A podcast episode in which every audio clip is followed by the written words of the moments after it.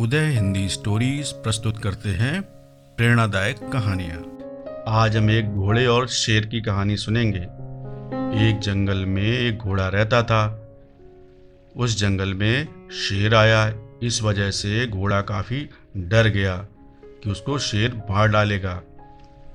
वो मदद मांगने के लिए एक आदमी के पास गया और कहने लगा, भाई मेरी हेल्प कर दो, जंगल में एक शेर है, वो मुझे मार डालेगा। आदमी ने कहा, मेरे दोस्त आप चिंता मत करो, आप मेरे पास आ गए हो, अब शेर आपका कुछ नहीं बिगाड़ सकता, मैं तुम्हारी शेर से पूरी तरीके से रक्षा करूँगा। घोड़े ने कहा, थैंक यू भाई, थैंक यू सो मच, आपका मैं हमेशा ही आभारी रहूँगा। अब आदमी ने कहा, लेकिन मेरी एक शर्त है, आपको वो शर्त माननी होगी। घोड़ा बोला, अपनी जान बचाने के लिए मैं कुछ भी करने को तैयार हूँ, आप जल्दी बताओ मुझे क्या करना होगा। आदमी बोला, आपको अपनी पीठ पर काठी और मुंह में लगाम लगाने की मुझे परमिशन देनी होगी।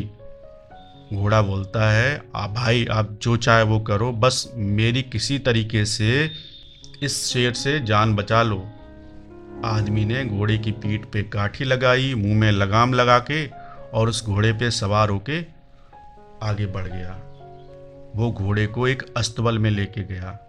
अस्तबल में उसने घोड़े को बांध दिया और कहा, अब यहाँ पर तुम पूरी तरीके से सुरक्षित हो, मैं यहाँ से जब इच्छा होगी तो तुम्हें बाहर लेके जाऊँगा, तुम्हारी पीठ पे सवारी भी करूँगा, तुम्हारे साथ रहूँगा और अब तुम्हारा कोई भी बाल बाका नहीं कर सकता।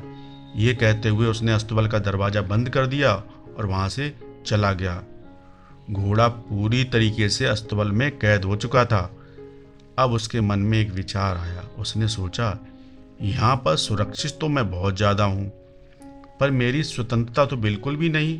मैंने ये क्या कर डाला, मैंने अपनी सुरक्षा के चक्कर में अपनी आज़ादी को दांव पे लगा दिया। अब वो काफ़ी मजबूर और असहाय महसूस कर रहा था। उसने बहुत ही गलत सौदा किया। आइए मेरे नन्हे प्यारे दोस्तों, जानते हैं इस कहानी से हमें क्या सीख मिलती है। हमें अपनी आज़ादी किसी भी कीमत पर समझौता नहीं करना चाहिए।